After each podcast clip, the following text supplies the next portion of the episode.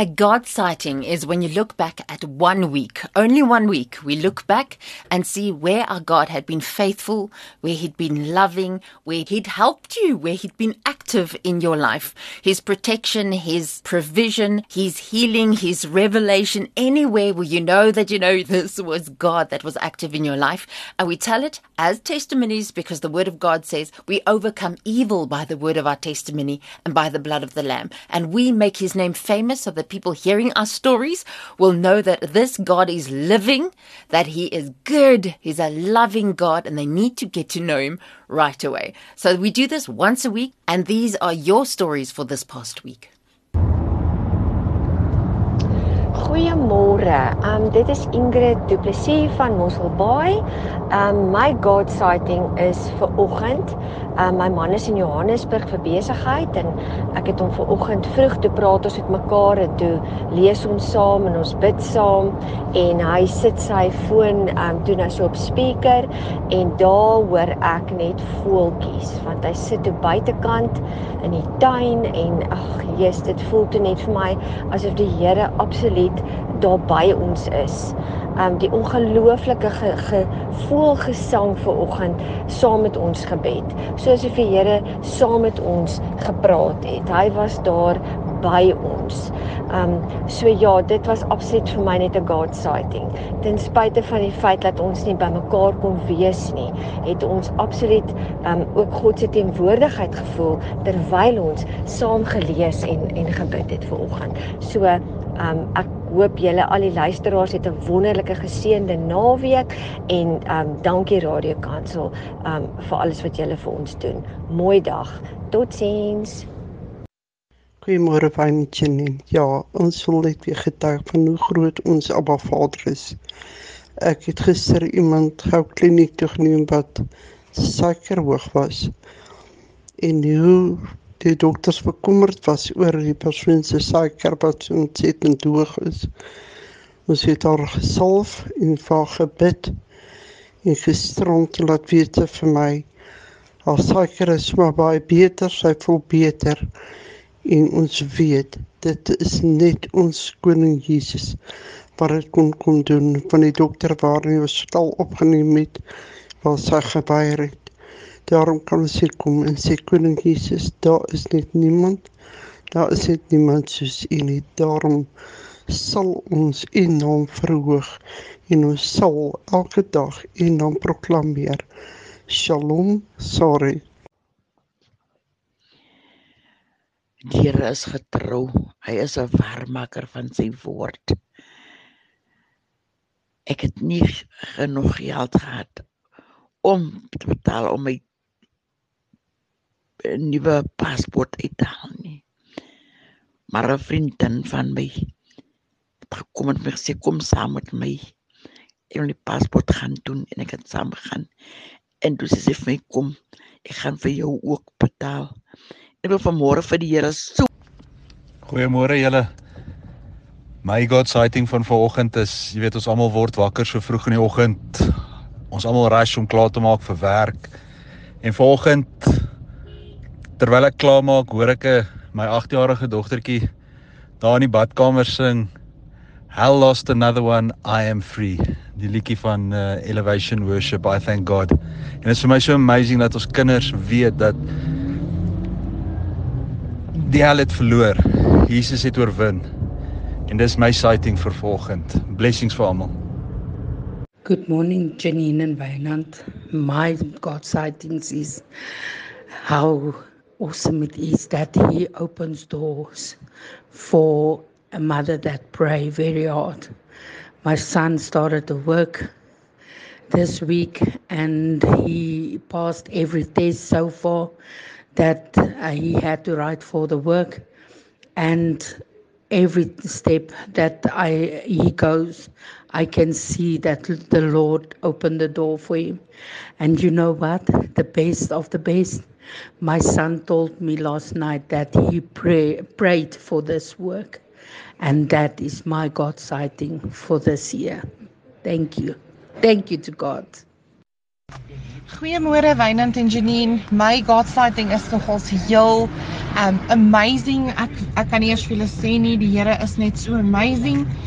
Donderdagmiddag het my petrolliggie al aangegaan van gister af flikkery en ek um bly in um Brenters en Brakpan en ek werk in Boksburg.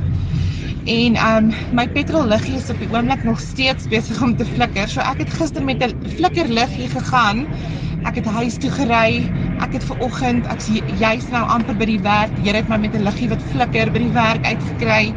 En ek glo met my hele hele hart dat hy vir my by die huis gaan uitkry en my kindertjies gaan kan gaan haal en my nog veilig by die huis kry tot en met môre. Wil net sê dankie Jesus dat U so getrou is en my net nie laat laat staan nie, my nie laat los nie en die Here is net so amazing. Lekker dag vir julle. Groete, Liesel. So baie baie baie dankie aan ons Here vir sy goedheid en guns. Sy genade so onbeskryflik groot wat ons al gesien het in hierdie week met 30 mm reën. Ons eer hom, ons aanbid hom. Hy is so groot, groot almagtige God en aan U al die lof, die eer, die dank en die aanbidding. Good morning, Vainant and Janine. My God sighting for this week is giving count for your ability. Last night, when we were at the breaking of bread with the brethren, I like when Vainant says that we should never neglect the gathering of the saints. And truly, yes, because that is where revelation comes, that is where God actually reveals Himself. Um, I used to think that I needed to prove myself in the workplace, you know, always trying to do my best and people overlooking you and you were actually being exploited. But you know what God said to me through my sister last night? That you don't even have to worry because I resigned at a job that I felt that I wasn't good enough for and I, I, I, on my way home yesterday when I was at the Luli's interchange, um, I, I thought about that company and again, and I thought to myself, it's such a good company. Why did God have to remove me from that company? And I thought to myself, I want to meet with that people again. I want them to see that I am good enough. I don't want to be good enough for people. I want recognition from God. So yes, my God sighting this week is I am good enough. I am fearfully and wonderfully made. I am the beloved the beloved and chosen of God. So, yes, I have peace, peace that surpasses all understanding, joy unspeakable that won't go away. And yes, I am in right standing now because I chose to forgive that people.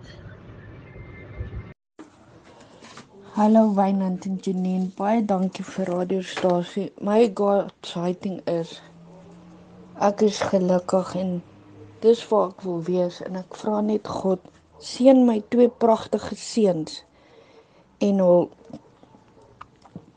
pragtige meisies Jessica en Lucinda. Here wees saam met my familie, wees saam met my ouma, my broer, my ma, my suster.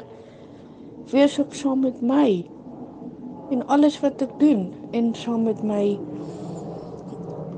geliefde wat ek is. Ek is baie lief vir hom en ek sê dankie God vir alles. Psalm 25 vers 4 Maak my u wil bekend Here leer my u paaie